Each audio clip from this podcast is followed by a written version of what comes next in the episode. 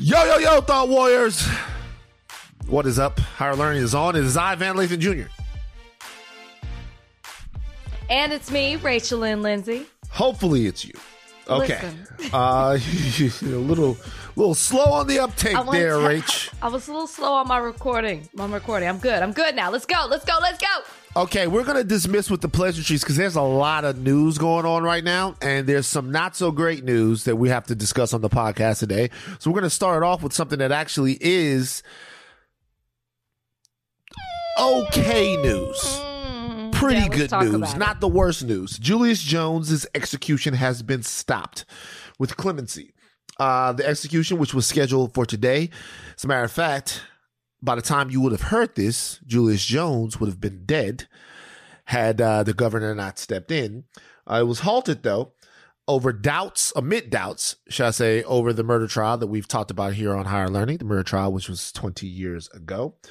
Governor Kevin Stitt um, commuted his sentence from life in prison, excuse me, from uh, death to life in prison, um, I think without the possibility of parole. Now, Here's the situation the Jones family is relieved, but still not satisfied. They believe Julius Jones to be innocent, as do a lot of people. So they are looking for the release of Julius Jones pending a new trial. But for now, I'm sure they will, as most other people who were uh, invested into this entire situation will take him not being executed on today. Absolutely. I mean, we went to bed last night. He went to bed last night, not knowing if today would be his last day. So, hours before, can't even imagine what that is like sitting in jail for that long, let alone thinking today's your last day on earth. Then, hours before, you know, you get the message because Governor Stitt was just sitting on it or praying about it, as he is has been quoted as saying, uh, Here's my question I did not know that there was an option still to have a new trial. So you're actually this is this is news to me because I know that Governor Stitt had the option to, you know, adopt the recommendation from the Pardon and Parole Board. He could modify it, he could reject their recommendation, and he didn't accept their recommendation because they said um, they wanted a possibility of parole. He said life in prison, no parole um, I did. I was unaware that there is still the possibility that there could be a new trial. I was of the understandings. So this is even better news for me because I was understanding this was it. Well, I mean, look, what I've been told by people there is uh technically there's not the possibility of a new trial, but that with enough pressure and with Julius being alive, anything is possible. That they what they what they're hoping to do is uh drum up enough sentiment to where they can work out something to have his case completely reviewed. Um, his mother spoke. She said that if you think Julius is guilty, give him a fair trial, do it over again, and do it right. Of course, there were a lot of inconsistencies about the first trial, a lot of things that went wrong in the first trial. So, what they ultimately are seeking, whether or not it happens or not, is a new trial, a different verdict, and the release of Julius Jones for a crime they believe he didn't commit. Yeah, you know, I don't want to take away from the small victory it is that the fact, I mean, it's a victory, right? This man is still living and breathing. And hours before, he possibly could have been executed. So I definitely want to acknowledge that. But I just have such an issue with Governor Stitt because if you decided to not execute him and you determined that it wasn't right to do so, then I'm trying to understand why you took away the possibility of parole. To me, he played it safe. He tried to split the baby and he tried to please both sides, right? He didn't, uh, Julius Jones did not get executed.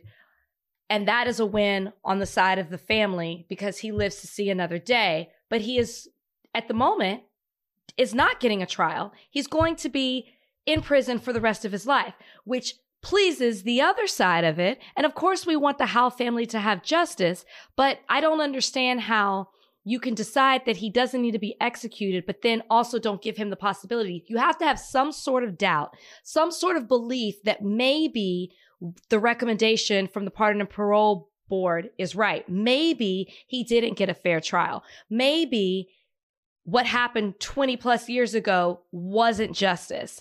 So I just don't understand how you could take away that possibility of parole as well as not execute him. Do you understand what I'm saying? Of course. Um I mean, your analysis is spot on. I think I think two things. I think number one, we talked about it on the podcast before. Kevin Stitt has higher aspirations in terms of he could be, uh, if Donald Trump doesn't trump it up again, he could be one of his party's future standard bearers um, in uh, for a presidential run. And so, it, if you're going to run for president, you got two potential big piles of shit to step in. One is you kill the black man that people say is innocent of the crime, and there are pictures of Julius Jones wherever you go on every campaign stop. That could be a thing. Number two is you commute the sentence possibility to pre- possibility parole, or you get him out or whatever. Uh, then you're soft on crime. So I think politically that he was in a tough situation. Not making any excuses for him, just saying that he he didn't he punted essentially. Yeah. Yeah. Uh, and so, being that he punted on the situation, that means that Julius Jones gets to live and breathe. Um, and while he's living and breathing, there's still a chance that one day he'll get out. See, if he dies, then that chance is over. You know, uh, so at least there's a chance. At least we we uh, do like Reverend Jackson says, we keep hope alive because who knows who'll be in the governor's office if Stitt does run for president. Uh, if he runs again, if if he were to win, of course, but if he runs again, decides, or if he runs for president, decides not to run again and focus on that, who knows what happens, right? Who knows what goes on? Yeah. So with all of those things, it's a, uh, I wouldn't say it's a happy day, but I would say it's not a terrible one, putting it that way.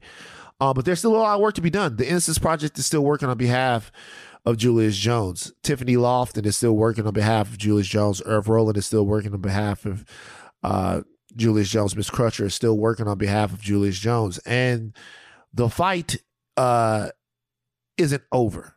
And I guess that's the good news. The fight continues. It could have been over today. He could have been over today. Uh, from what I told, he had been fed his last meal. Right. So, right. You know, which you know, that's actually kind of a plus.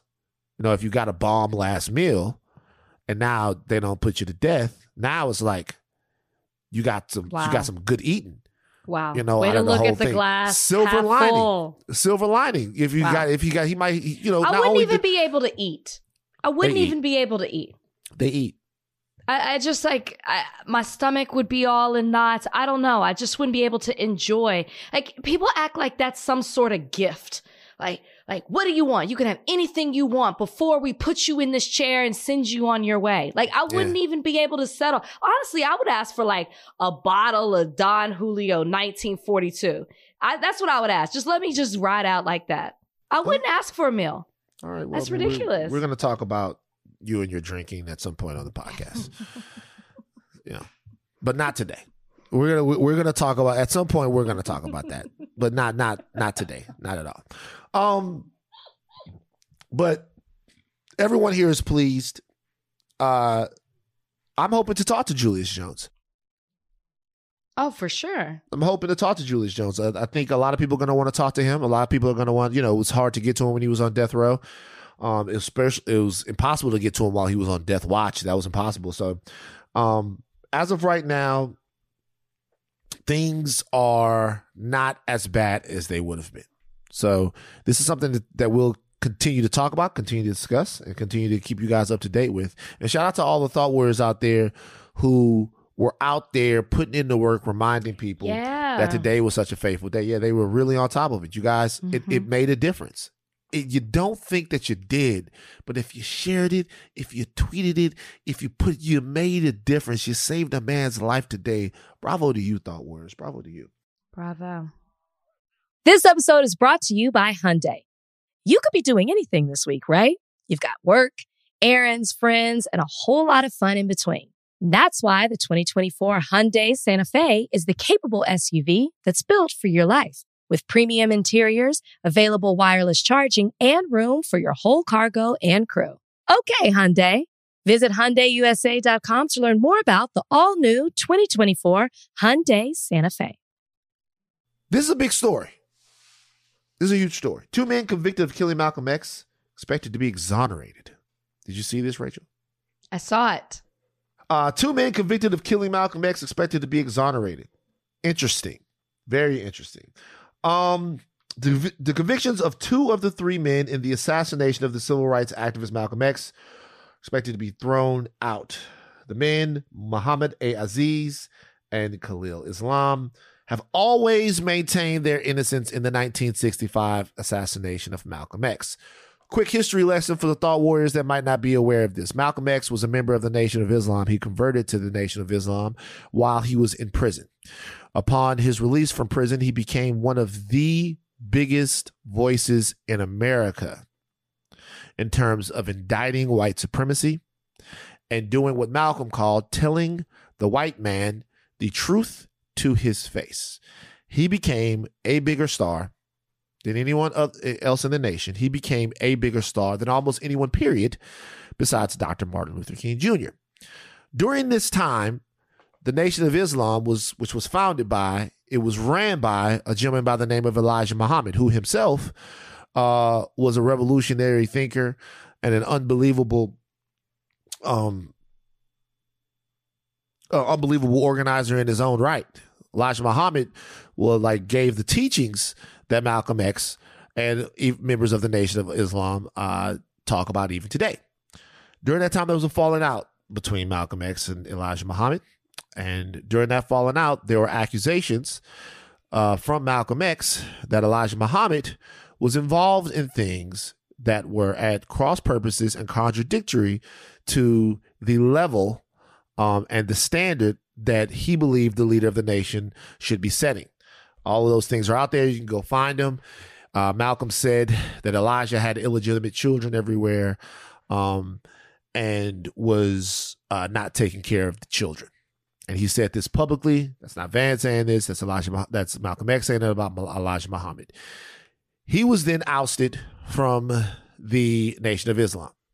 He was ousted from the Nation of Islam. Malcolm X kicked out. After after he was kicked out, Malcolm X maintained in public many different places that he believed that the Nation of Islam was trying to kill him. Once again, this is not me saying this. This is Malcolm X in his own words saying that he believed that the Nation of Islam uh, were plotting to take him out. He said one time that they were going to put a bomb underneath his car and then have the bomb blow up. He said a different time that somebody was going to run up and kill him, whatever. In 1965, Malcolm X did get killed. And the common knowledge on this has been this entire time that it was the Nation of Islam that killed Malcolm X. Uh, there was a documentary done not too long ago called Who Killed Malcolm X that seemingly got right to the actual gunman that most people believed was responsible for the murder. It was an amazing series and you should watch it. Uh, because of that and other skepticism around what's going on, these two men uh, are being released from prison, or one of them is being released from prison. I think the other one has already passed on, is being released from prison. And they've been in there for a very, very long time. So the death of Malcolm X is something that the community in America, the American community hasn't had closure on, still probably doesn't have closure on. But just like in the case of Julius Jones, uh, exonerating these men it gets to the real question of who was behind this. Now, I've always maintained, just from the little bit that I know, that it's very difficult for me not to believe that some governmental organization didn't have a heavy hand in what happened to Malcolm X especially with everything we know now.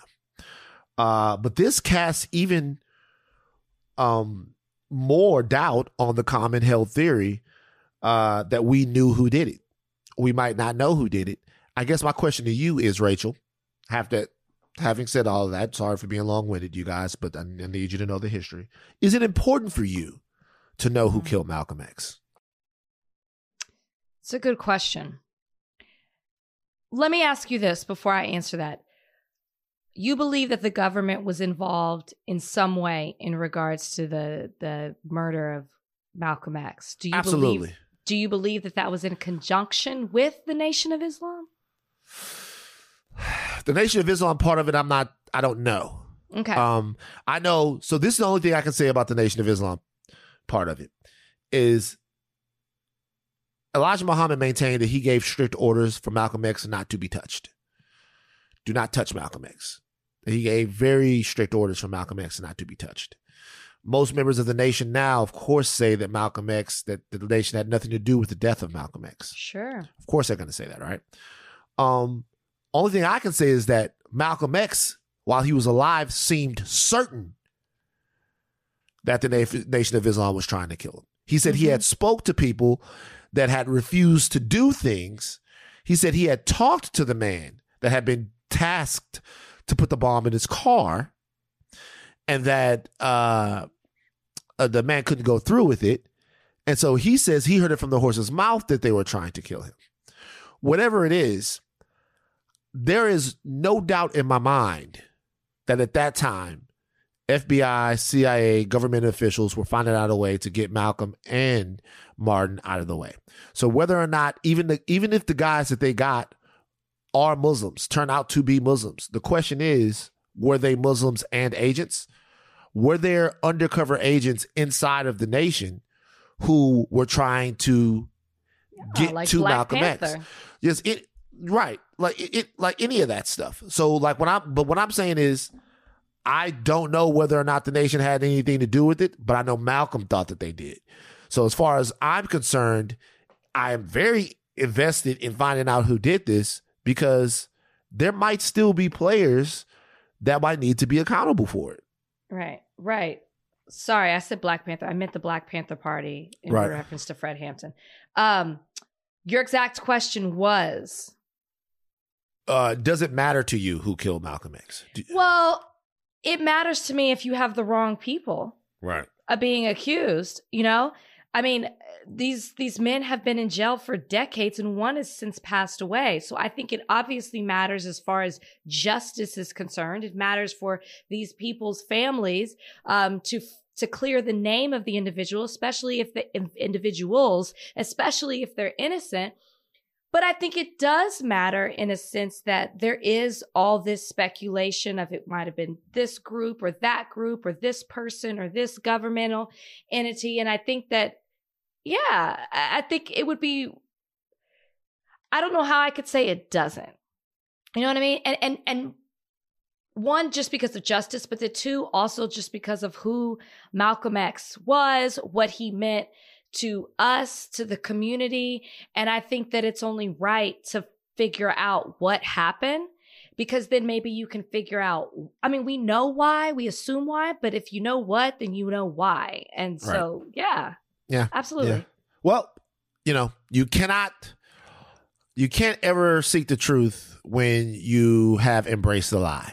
Mm. So now that uh, the the the lie of whomever uh, of these men having been the trigger men in the Malcolm X situation is gone. Hopefully, we can find the truth. Okay, let's take a break. We're going to come right back. Okay. Uh, as we are recording this, it is Thursday. Okay, it is Thursday. Uh, a man died yesterday. A man named Adolph Robert Thornton Jr. He was born in Chicago, but he moved to the city of Memphis at a very young age. He had a cousin who passed away. His cousin's name was Juice WRLD. He died at, at 21, not too long ago. Um, this man you might know better by the name of Young Dolph. Uh, Young Dolph was a titan in his city, a titan in the industry, a rapper, an entrepreneur, um, businessman, uh, who was going to a place called Makeda's Homemade Cookies in South Memphis on Wednesday afternoon when a couple of people pulled up on him, both armed and masked up, and shot him to death. Young Dolph was 36 years old. Rachel, what are your thoughts on this? This was upsetting. I'm a young Dolph fan. Seen Dolph in concert. I I I rock with him back from the mixtapes. Um, if you follow Dolph and his career, then you know some of the beefs that he's had with other people in the industry. You know that he's been shot at and shot prior to this um, this tragedy that just happened, but it still was a shock to hear it and and and we didn't know for sure until uh, maybe until like an hour or two later and i it just it's I, I i mean i i tweeted about it. I just the senseless killing is just so upsetting to me. I mean i understand you having disagreements and beef with different people.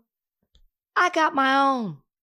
You know what I'm saying? But like to take it to the point where we're taking each other's lives, especially people who are so influential in their community. I mean, if you follow Dolph, you know that his parents um, he grew up with parents who suffer from addiction. He was raised by his grandmother.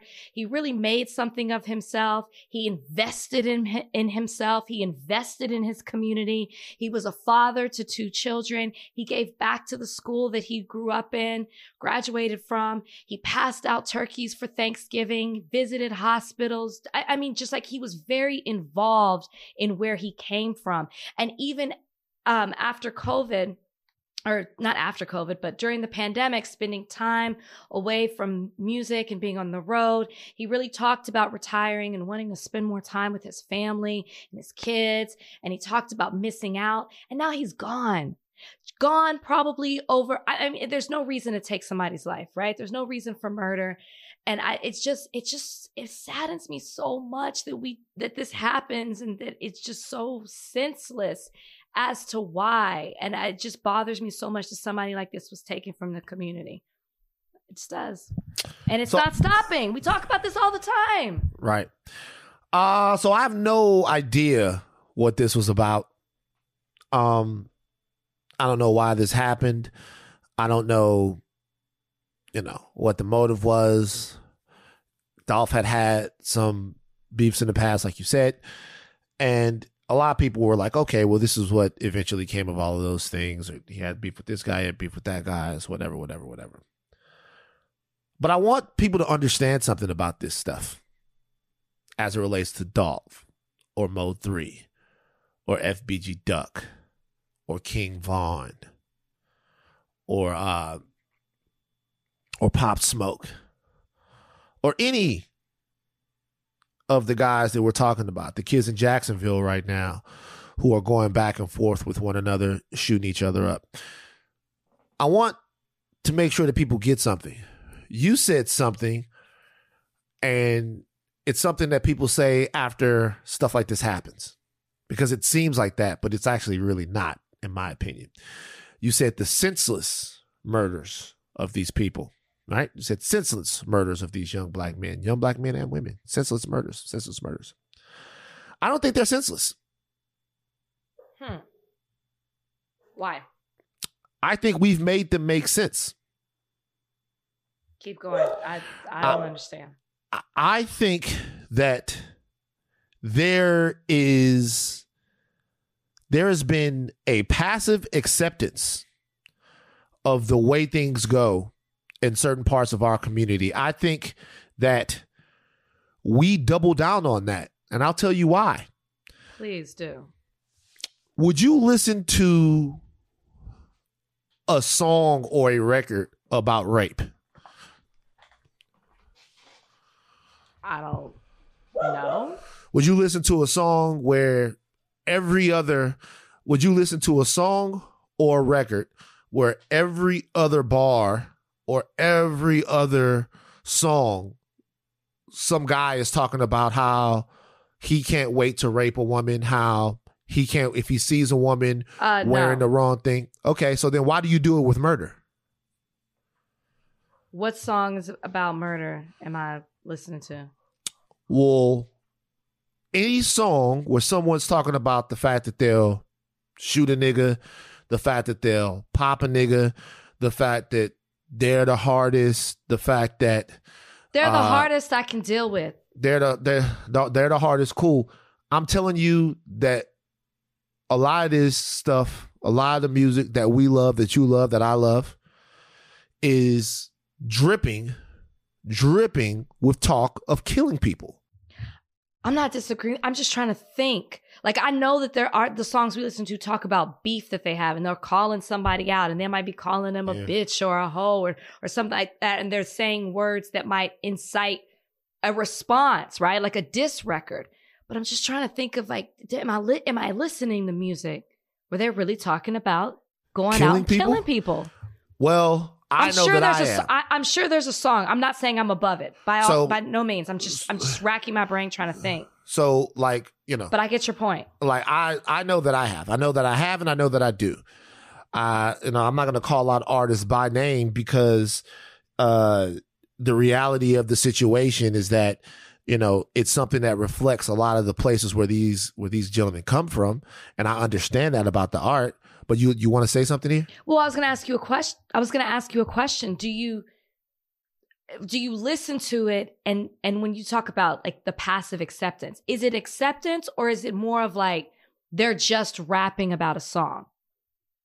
Right? Cuz some people rap and it's not their reality. Right, but what if somebody was rapping about rape and it wasn't their reality? Right. Could you it's, could it's, you listen to it?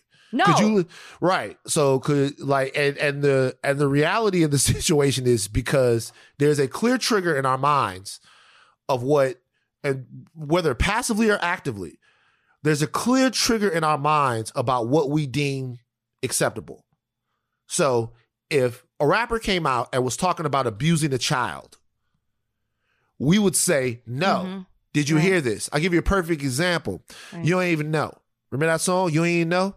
Oh, yes, Rick Ross said, oh, slip Molly yes. all in her drink. And it got, was a big deal. You ain't know, right? Right away, people go, okay, that's wrong. That's something we can't normalize. That's something that right. we're not going to normalize. There are other parts of the music, and this has less to do with the Young Dolph's exact situation because it's it's it's not fair. It's presumptuous, and it's not it's not right to assume that anything in music culture definitely like directly precipitated the death of Young Dolph. It might have. I'm not saying that rap had anything to do with it. What I'm saying is there's an overall feeling here and there's an overall ecosystem here to where we are, and Van Lathan is included in this. We are passively participating in the minimalization of real life shit. We are passively condoning over and over again we are passively condoning, passively condoning in a very, we're passively condoning it in a very active way, worshiping death. And, and, and, and the re, and the and the reality to me in the, in the situation is that all of us have birthed all of us the entire culture that has that has that has that is involved here has birthed a generation of young men who are taking this very literally. And they killing and they killing shit up. So yes and no. I mean i i i understand exactly what you're saying and i'm not necessarily saying i agree with it but i guess it's like i wouldn't say that we passively accept killing more than we accept and celebrate beefs right like we no. celebrate just think of Kanye and Drake just right now, right? Yeah. We celebrate discord and diss records and oh, what is this person going to say and how are they going to one up them? And we praise that. That's problematic because it can lead to something else. Now, if Drake and Kanye talked about killing, I really think it, it would be a problem. Well, Kanye believes that Drake was threatening his life, and then Kanye posted Drake's address Kanye believes that in sicko mode, when Drake is talking about coming to his house, that he was threatening his life. Kanye believes that Kanye believes a lot of those things. Let me put it to you like this: there are beefs in every single version of entertainment. Correct, and we and that's what I'm saying. It's we celebrate them, but they don't die. You're proving my so, point. So, no, no, no, I, no. What I'm telling you is there's a difference in so so what, what I'm saying is the do you remember when Nirvana ran into Guns N' Roses at the MTV Music Awards and they they and they there was it was a big thing. Remember how much fucking bands, band feuds, bands sure. hate each yes. other. All of these people don't get along in any sort of art. This exists in movies everywhere. In any sort of art, there Correct. are going to be beefs. But do mm. these people send people at them? Well, that, that this is what I'm saying. I am saying that we as a culture celebrate or just like in general celebrate beefs and discord and we love the drama and the and the messiness of it. I'm saying I don't know if it I don't know if I believe that we passively accept killing as well in music. I that I am I'm it, saying it, the, the, opposite the, in There's I, I'm absolutely floored. There's no way to deny it. There's so much violence in the music. I like there it, it, it's like there there's there's so much violence in the music. There's so much talk about killing people in the in the music. And I guess there's, I'm just not listening. I'm not disagreeing with you, Van. I'm not disagreeing with you. I guess and here's maybe where my disconnect is in that maybe like this generation you're saying where this music is raising or uh, the, a different generation where they're taking this literally I guess that's where I'm disconnected because I'm sure I've listened to songs or records that talk about killing for sure. I'm not above it. I'm not saying that. But never in my mind did it translate to actually go out and do these things. So I guess I'm disconnected from the the kids or the people who take that literal and are like, so and so said this. I'm about that life. It it's not necessarily I think that's a problem too. I think that people think that it's that binary that the kids go, okay, well, I, I listen to Back in Blood and Pooh, Shiesty's talking about it on the song, so that means I'm gonna go out and kill someone. It's not like that. What happens is the the music that you listen to every single day, the things that you're surrounded with every single day, and parts of these things exist in these communities anyway, and they predate the music. And so that's the tricky part. The tricky part is the music didn't cause this. The music didn't bring all of this. The sure. music is the reflection of what was going on in these communities. But what's happened now is the celebration of it has deadened our senses to some of this stuff. I truly believe that. And when I, and we don't really care until we don't care that we're being lulled to sleep with all of this talk that our senses are being dulled with it until somebody actually dies. Then we go, whoa, whoa, whoa, wait a minute. That's senseless. No, actually makes sense if you're ingesting that into your brain. So you are saying it. Yes, you're saying that it affects you and no, no, no. Well, it t- desensitizes you. Is that what right, you're saying? But I'm not saying it's a one to one. I'm not saying that you hear the song and then you go and do it. Sure, I'm saying, I'm saying, I'm saying time. over over a time of being inundated with that's like human nature. Anytime something is normalized, there's less of a taboo. And by the way, that is why the question I asked at the beginning of this is so important. That's why the question of how much music do we listen to about rape? Because although we don't listen to music about rape, directly rape, we do listen to music that minimizes women, we do listen to music yes. that that degrades women.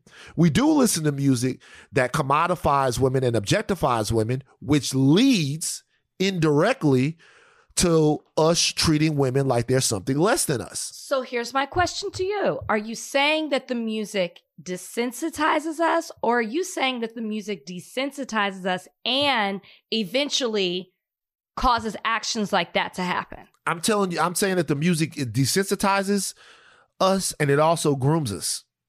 To do and that. To I'm saying, yeah. To accept I'm, it or to actually do it. I'm saying that the music desensitizes us, not just the music. An entire culture that's built around worshiping death. An entire culture that's worship that's like you hear guys say it in raps all the time, man. I'm not gonna be here for a long time. Death isn't this, death is that. Look, I I get it. South Baton Rouge, Louisiana. I understand the thought. I get how some people feel. I get how they get it. I, I get how they're giving it up. I understand. I get why they feel that way.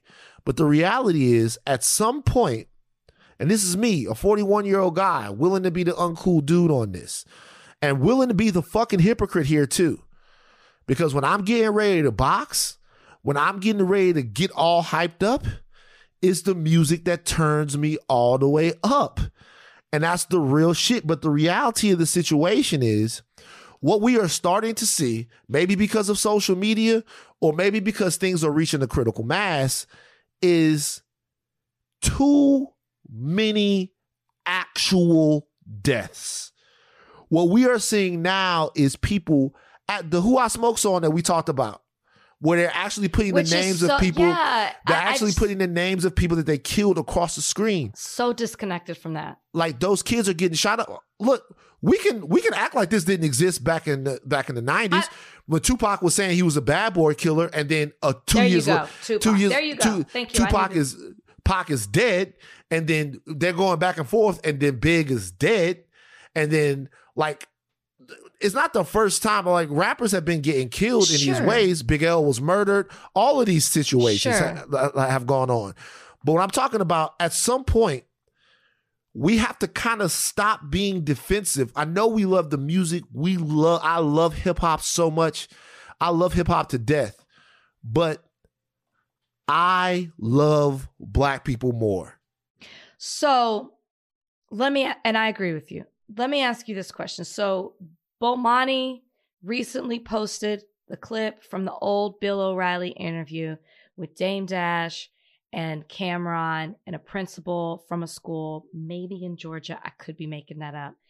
And they're Nah, it talking was in about Philly or Okay, DC. Philly. That's what Thomas said. uh, the- that's one of my favorite Thomas- fucking clips. Thomas L. So they're Yeah. talking about the they're not talking about killing per se, but they're talking about music and the responsibility of the artist putting certain type of music out there and how it's impacting this principal Thomas L is saying how it's impacting his kids and his school and they're imitating and emulating these these rap artists and he's talking about the level of responsibility that they have. Question, like that comes that's bringing it back to what we're talking about. I mean, do you think we're talking about with us and our responsibility as far as like listening to it and maybe celebrating it? What about when it comes to the artists? Do you feel like they have a responsibility to stop making this type of music? At some point, and let me tell you what I mean by that is that is what I feel like is when you listen to Get Rich or Die Trying, that's obviously 50 Cent's reality. You could hear it in his voice. He had been shot nine times. He felt a certain way. That's obviously 50 Cent's reality. 10 years later, that can't still be his reality going across the world being being worth 60 30 million dollars 150 million dollars and stuff there's a certain point i understand if you from a if you from a place if you from compton if you from south baton rouge if you from liberty city if you from gary indiana if you from any of these places i get it that's how shit was but we got to grow the fuck up we like we gotta grow the fuck up. There's a point where you stop talking about your reality and giving up your reality. And there's a point where you start glorifying death because that's what people want to hear. Mm. Like there's a Mhm, there, and, mhm. and there's there's a point. And by the way, cleaning up rap won't clean up the neighborhoods. Sure. It won't. I'm not saying that. That I'm not saying that. There has to be stuff to done done to clean up the neighborhoods too. And that has to come first. But what I'm telling you is, and this is not necessarily exactly about Dolph. What I'm saying is that, what I'm saying is that this shit gotta stop. And we say that it's senseless, but the more something goes into your brain, the more sense it will make to you. That is just the way the human brain works. The way the human brain works is the more something is in your brain, the more sense it's going to make to you. I, it can make sense to you because you've heard it and and maybe you've accepted it and it's and you've listened to it over and over again it doesn't not make it stupid that you're killing people because uh, of a beef that you have with one another it still can be stupid and senseless Okay, I'm I'm, sorry. telling you, I, I, I, get- I get it. i'm not going to rationalize the reason for for killing I, I'm not rationalizing it. What I'm telling you is that the barriers to that are being broke down. Let Shawn Mendes get murdered and watch what happens. Like let let let, let Shawn Mendes get into it with Justin Timberlake, and then D- Timberlake send some niggas at Shawn Mendes, and then they, they kill him. Watch and it happens. would be stupid. It would be. It, it would be totally foolish. stupid. It, it it also would be a four alarm fire. Meanwhile, this meanwhile this is gonna happen right now, and it's it's just like it's no different than the same shit about the mass shooting. It's no different than any of this. This is gonna fucking happen again. And Yeah. and the and the reality is that the more we get desensitized to it, oh, that's the way of life in America, the easier it is. What I'm telling you right now is, in my opinion, this. I understand all the things that are out of our cultural control. I get them. Some things we're fighting for control over so we can change our neighborhoods and communities. There are some things that are within our control to talk about. And even if it's not shutting people's down arti- shutting people's artistic freedom down, at least let's have conversations about it to where people can see. Agreed. And guys like Dolph, they do a lot of that. They will go in their communities. They try to show kids the right way. They do a, a lot. Most of these guys are. Most of these guys, most of everyone that we're talking about, every single person that we're talking about, got a family who loved them, a hood who loved them, a community who loved them, that they love, that they give back to. But at a certain point, we have to have real conversations about this obsession with the shortening of life, with Right. violence, and with death. It's Right. not serving us. It's not serving us. Two kids ain't got no daddy. Right. To like like two kids, two kids ain't got no daddy. I'm sound like what, what I'm what I'm what I'm saying is, if the art is is- if the artistic freedom and everything that we're talking about, everyone is free to promote death. The question is, should we be doing it? I think that everyone would say, or they should say no. Right. All right. Um, police have reportedly had to shut down Yo Gotti's Privé restaurant after the shooting of Young Dolph because I guess Gotti, well, nah, I don't guess. I know Gotti was one of the guys that Dolph did not get along with.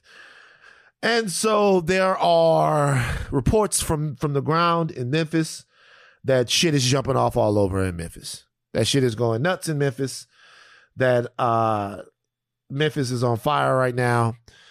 Uh I'm not from Memphis. I visited the city a lot. It is an amazing place.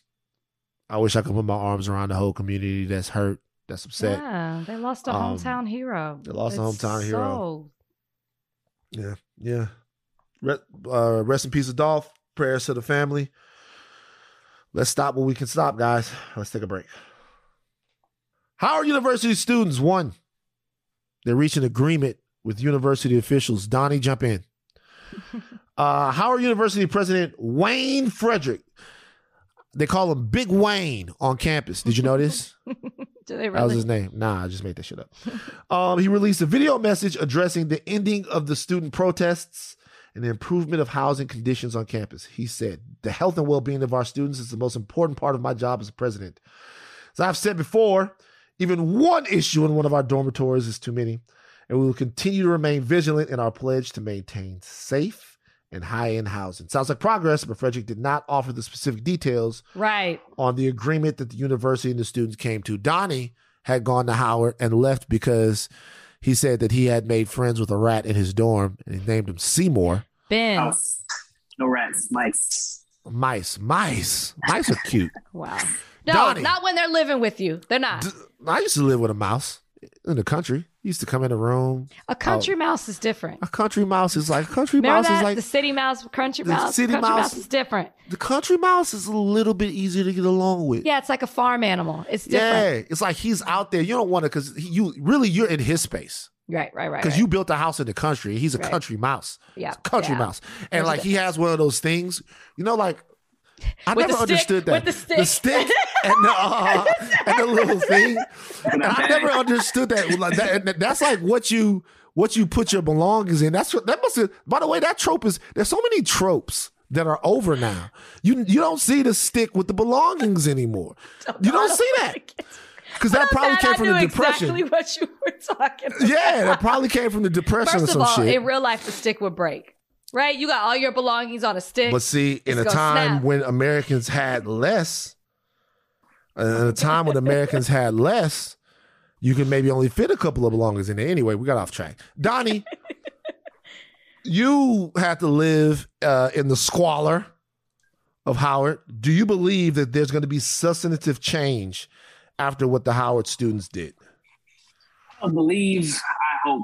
Like I, he released a statement with no substantive. Uh, there, there, there's no like plan for how to move forward or what's going to happen next. I'm hoping that that ends up uh, coming through, but all I can do is hope for the the students there right now. I don't, I don't, I don't know. I don't believe. I hope. Tony, this is embarrassing. I mean, yes. I gotta say, all the Howard University bison out there, this is embarrassing.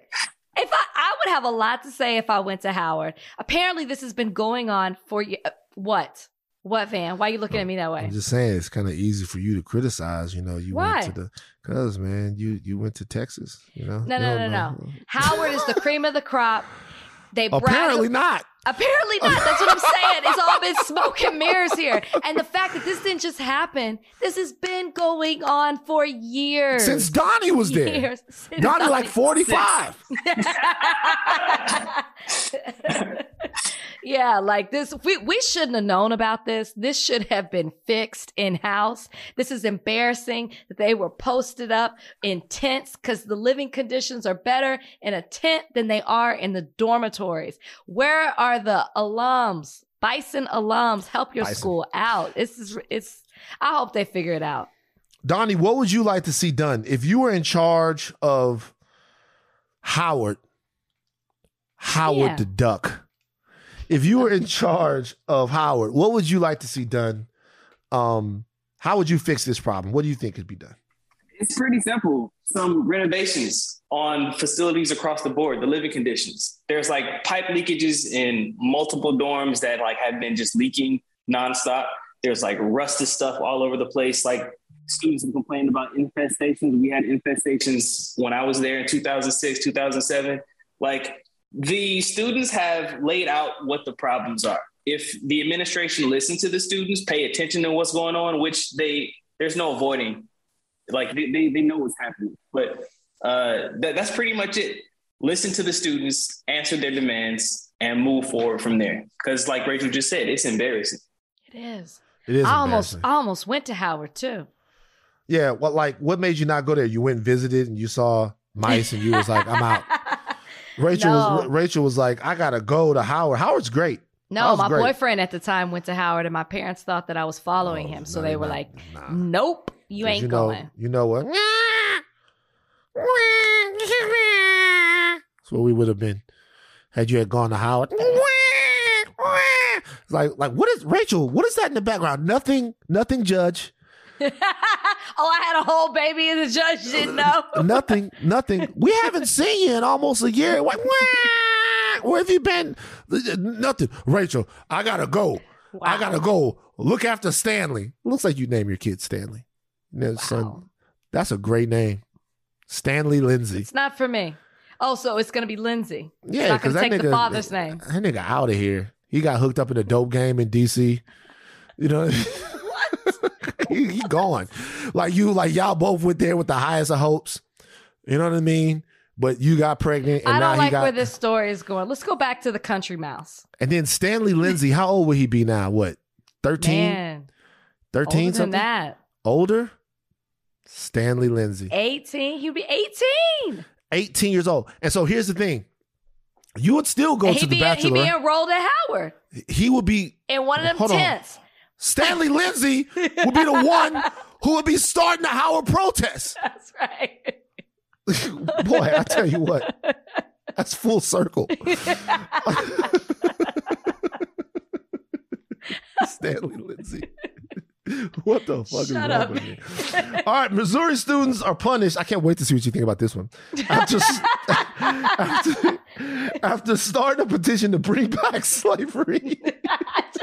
no, man, it's not funny. I don't think this is funny at all. I don't.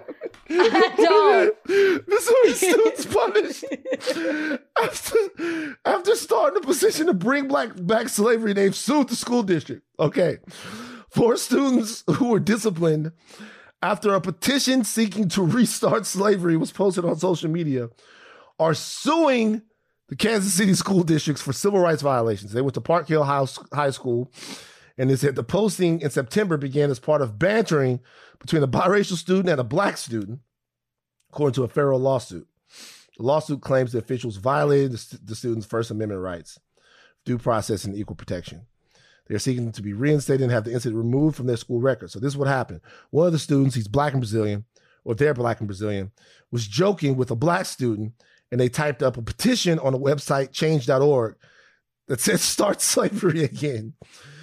Uh, they're 14 years old, and the lawyer, Arthur Benson II, said that they regretted it and it caused no harm or disruption. Um, but the adults overreacted. You know what I think already. I don't want to do any stories anymore on teenagers. Let okay? these kids back I'm in school. no, I'm sick Come of it. Come on, Rachel. Sick of it. Let let these Van, kids back in school. Van, Van, it did. It wasn't just that they put up a petition and that he regretted it immediately. He put it up. It was shared by several non-black people. They but commented on it. They he, liked the, it. The, okay, the, so student let was black. So, this, so, here's my thing. So here's obviously my thing. they don't want slavery to be restarted. So here's it's, my fu- thing. it's fucking if kids want, fucking around. If you want equal, if things, things to be equal, right, and equal punishment, you have to punish him the same way you would punish somebody that wasn't white. It doesn't make it okay just because that person was black. If a white person did that, we would want them to be expelled. We'd want them to get in. Well, you wouldn't because you just excuse anything from the ages 14 to 17. No, you, there's no responsibility if you're between, no responsibility between the ages 14 and 17. No. No, if he was, if this was a white person, we would want this person to be punished. It would be everywhere. You don't get excused for doing this because, because, non-black people liked it, passed it around. It was shared on social media. People thought, is slavery funny to you, Van? Is it a joke? No, it's not. It's not. No. But no, a petition to restart slavery is kind Where of funny. does it stop? So Where does I, it stop? I, no, the hold on. See, that's not the question to me. The question isn't where does it stop. The question to me is where does it start? Because number one, this is something I totally would have done at that age. Totally, totally would have done. All right, number one. Number two, we we're living in a world that we're trying to divorce of context and nuance. I know we want to do that badly. I know we want a one size fits all situation.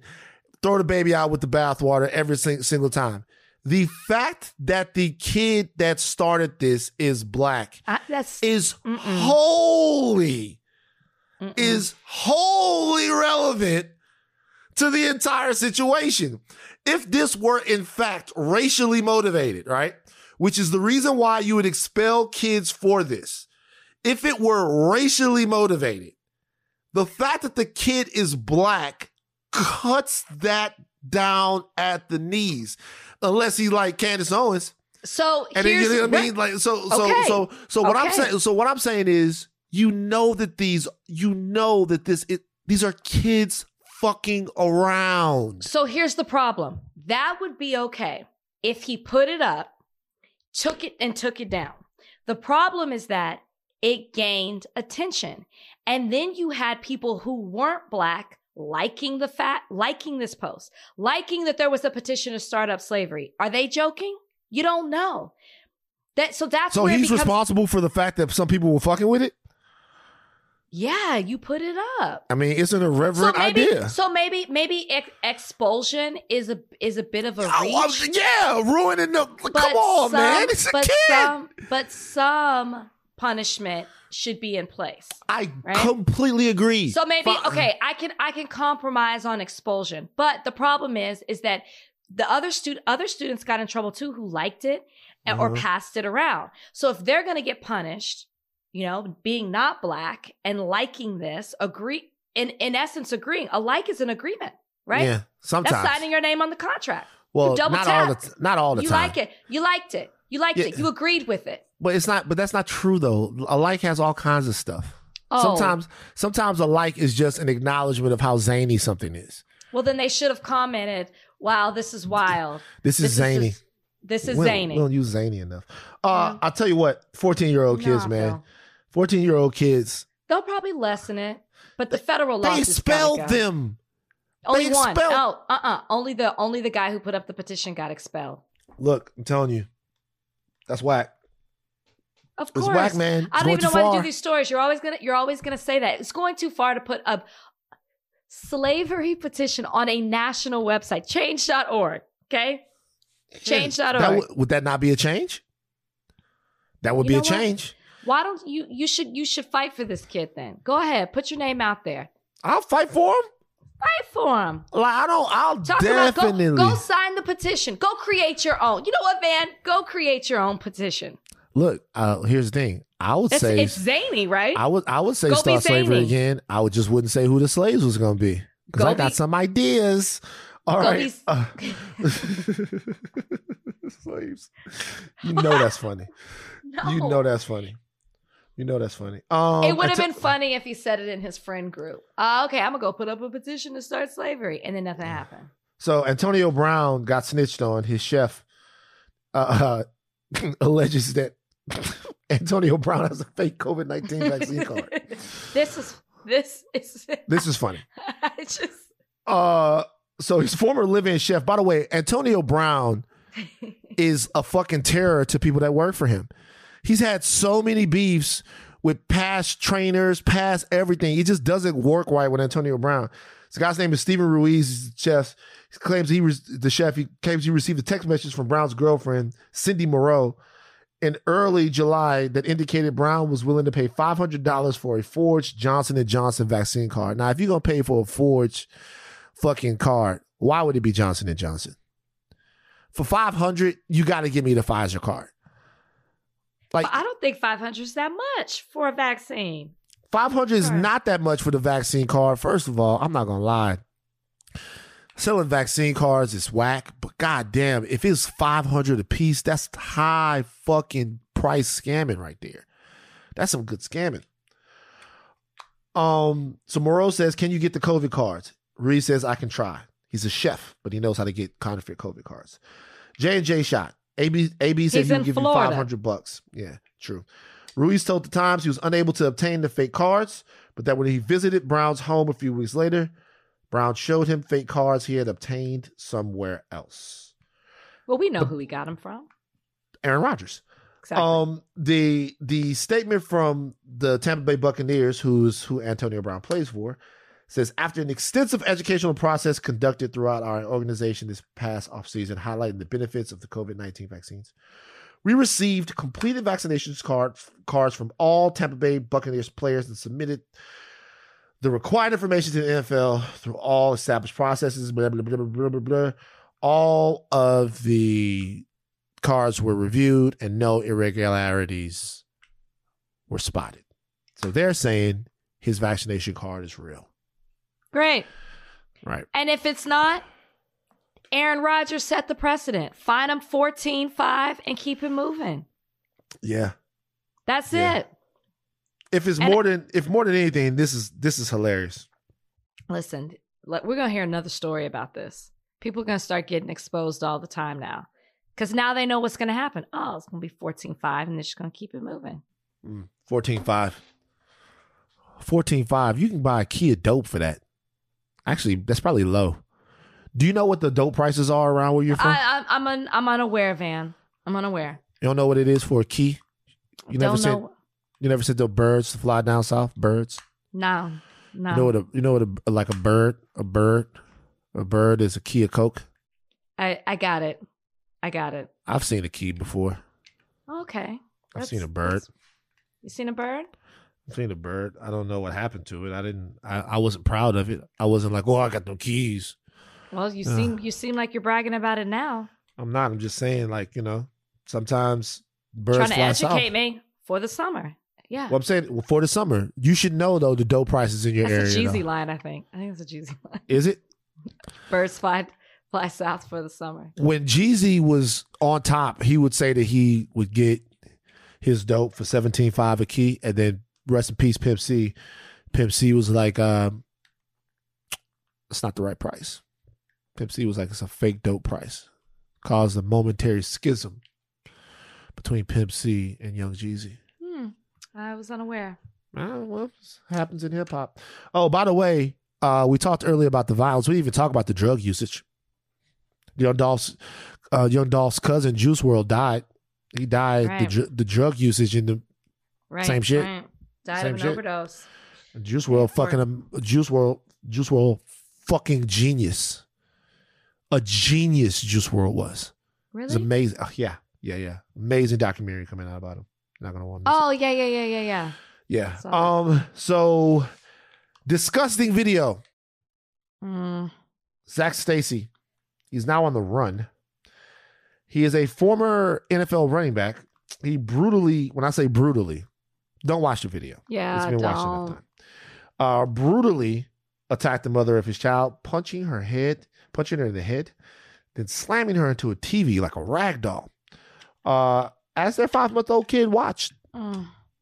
um, all captured on video with sound, video with audio. Uh, no doubt about the fact that it was Zac Stacy. Disgusting, disgusting video. So this is now you got Zac Stacy, you got Ray Rice, uh, you got a couple other guys that you know on tape, uh, beating up ladies. What did you think when you saw this video? Well, remember when we first heard about the rug story and um, the tragedy that happened with that? And I said my first thought when someone came in and said something was that it was domestic violence because that is how much you hear about it in the culture with football. When it comes to something like this, like when there's a charge, oh, an NFL player got charged, my immediate thought was domestic violence, which is so sad. That wasn't the case with Ruggs, but that is the case with Stacy. It's disgusting. Like it's, and, and I mean, he has. I don't. He wasn't a prominent player in the league. I don't even know how many years he's been out. I had never heard of him prior to this, but uh, hopefully, the woman in the video is okay now.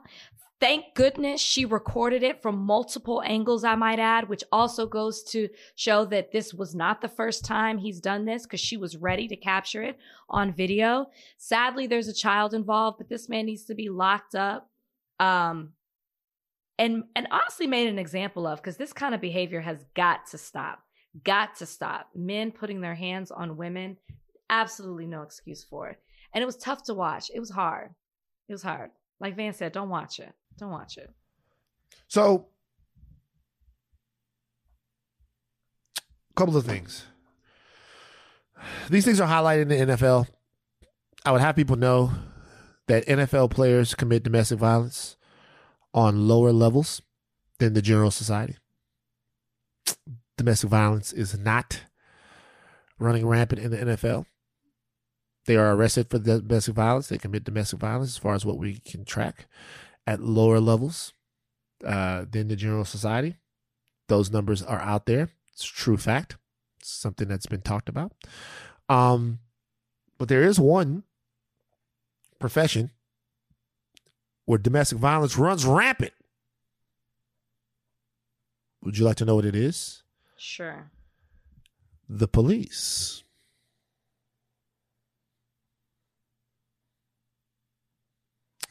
Domestic violence is overrepresented in terms of occupations where it is very prevalent, where there are arrests for it, it's the police.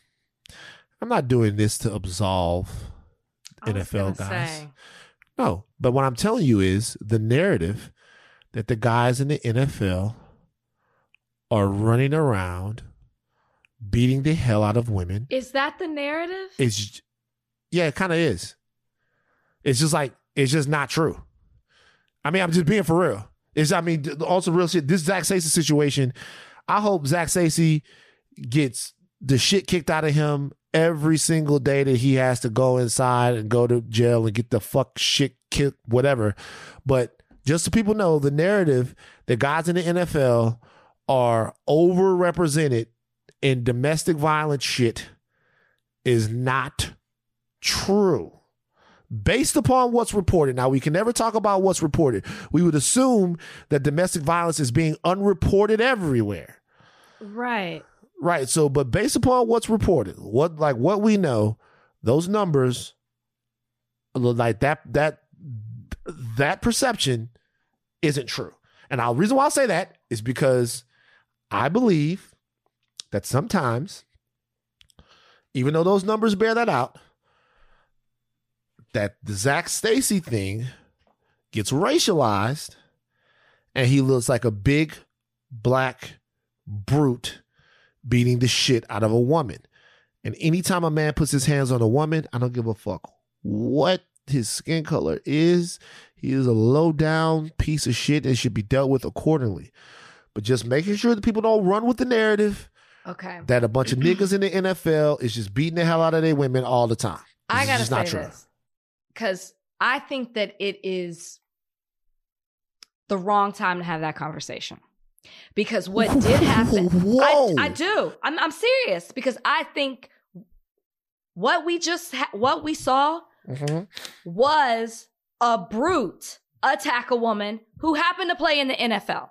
Right. And I'm not over here saying that NFL players are all beating up the women that they're around. That's not what I'm saying. You did say though, But what I am what saying you is what you did say though my- was that the first time you heard about the Henry hear- Ruggs no, no, things, no. you thought it was domestic violence. What I'm yes, That's an what unfair am saying- assessment. No, what I'm saying is let me let me let me explain. What I'm saying is is when I hear that an NFL player got charged with something, my immediate thought, yes, is domestic violence. And I'm not saying because I think that they're all running around. I'm just saying it has happened enough for me to think, huh, what are they charged with? Could it be drunk driving? Is it a car wreck that possibly that possibly injured or killed somebody? No, that's not my first thought. My first thought is because that also makes it seem like I'm saying that they're constantly charged. No, I'm saying when I hear of a player getting charged, more times than I would like to admit, it seems to be violence against a woman. I can think of several times where there has been a woman accusing a player of domestic violence. People you didn't even name. People that are still in the league. Tyreek Hill, LeSean McCoy. Like Uh-huh. the like the, the the guy from San Francisco, I can't even remember his Aldon name. Aldon Smith. It, it's it uh Greg Hardy. There's so Mm-hmm. many people, and I'm not saying that I'm playing into a statistic saying NFL player equals commits domes- domestic violence on a woman. I'm just saying it happens more times than I would like to admit.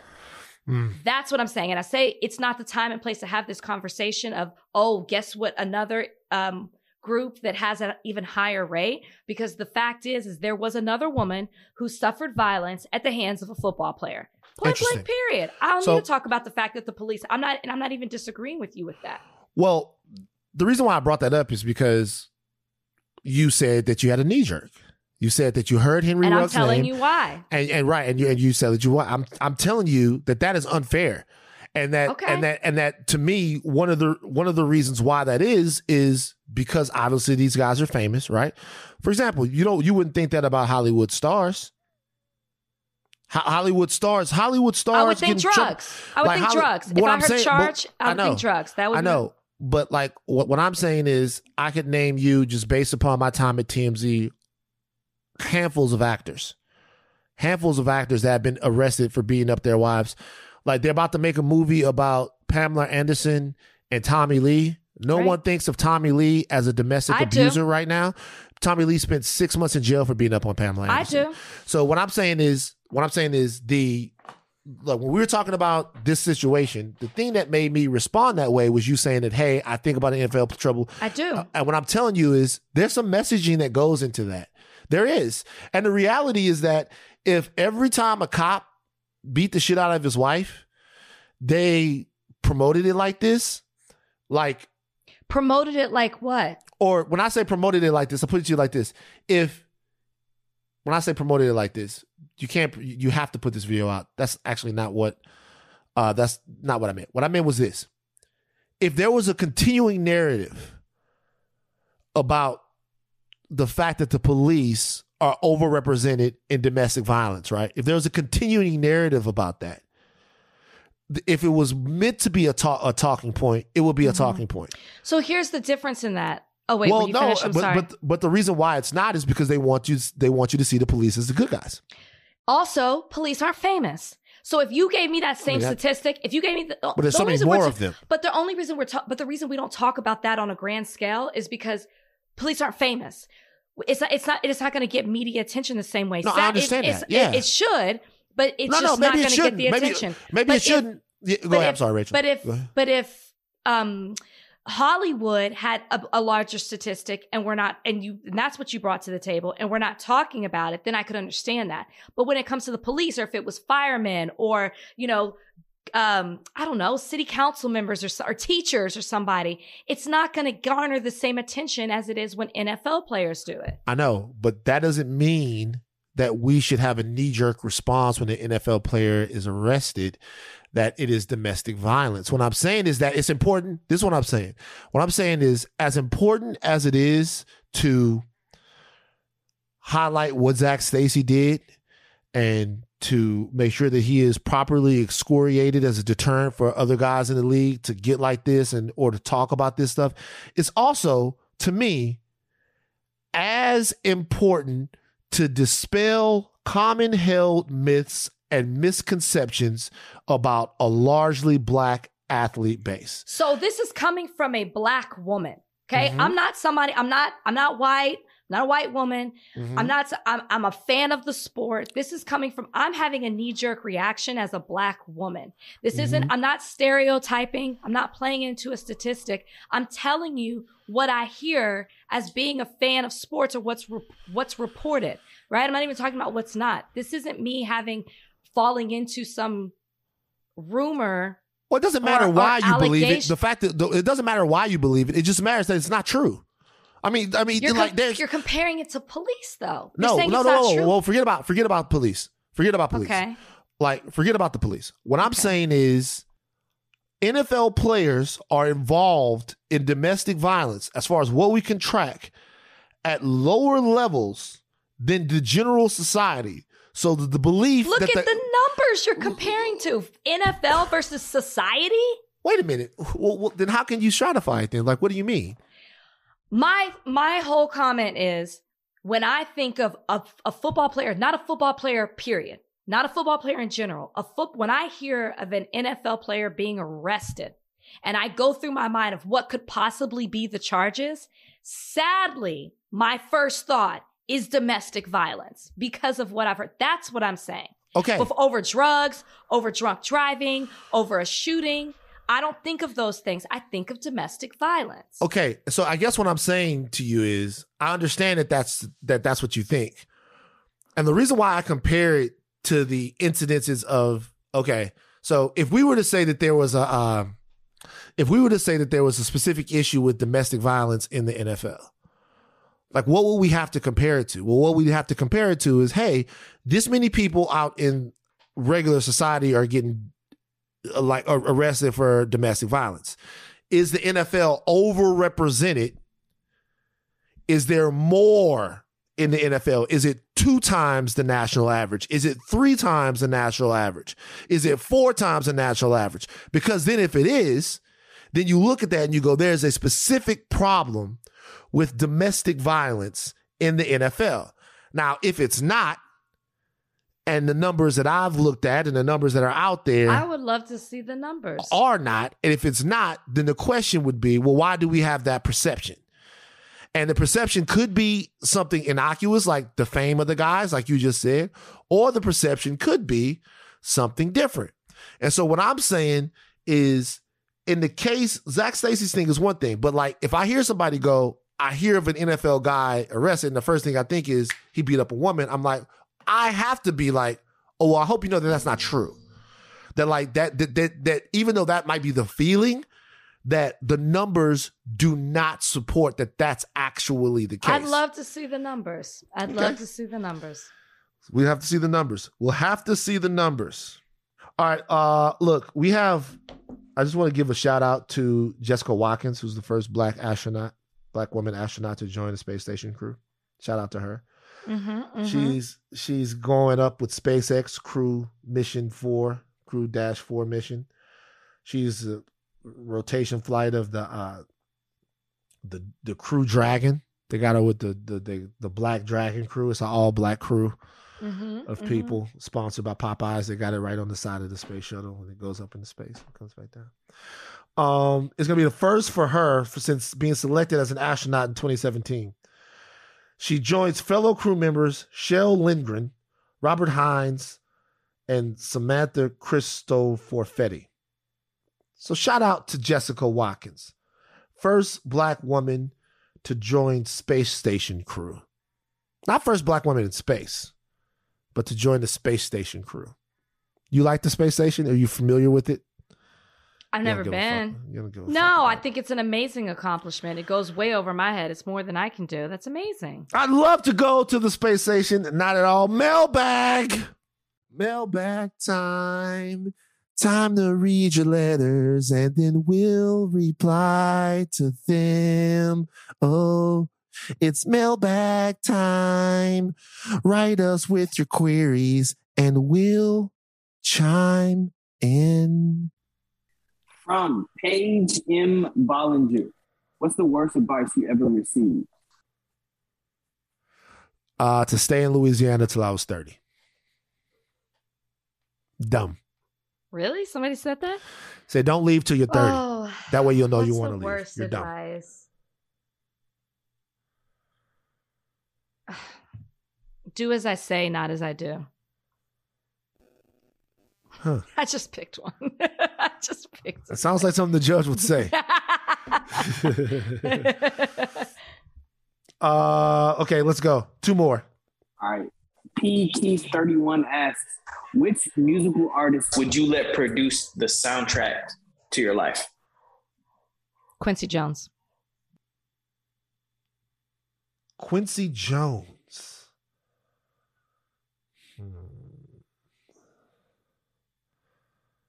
Prince. Oh! Copper liked it. All right, last one. All right. Wait, who did you say? I said Copper's. I said Copper. I said last one. No, who did you pick? Prince. Oh, Prince. Okay. Um, let's get that.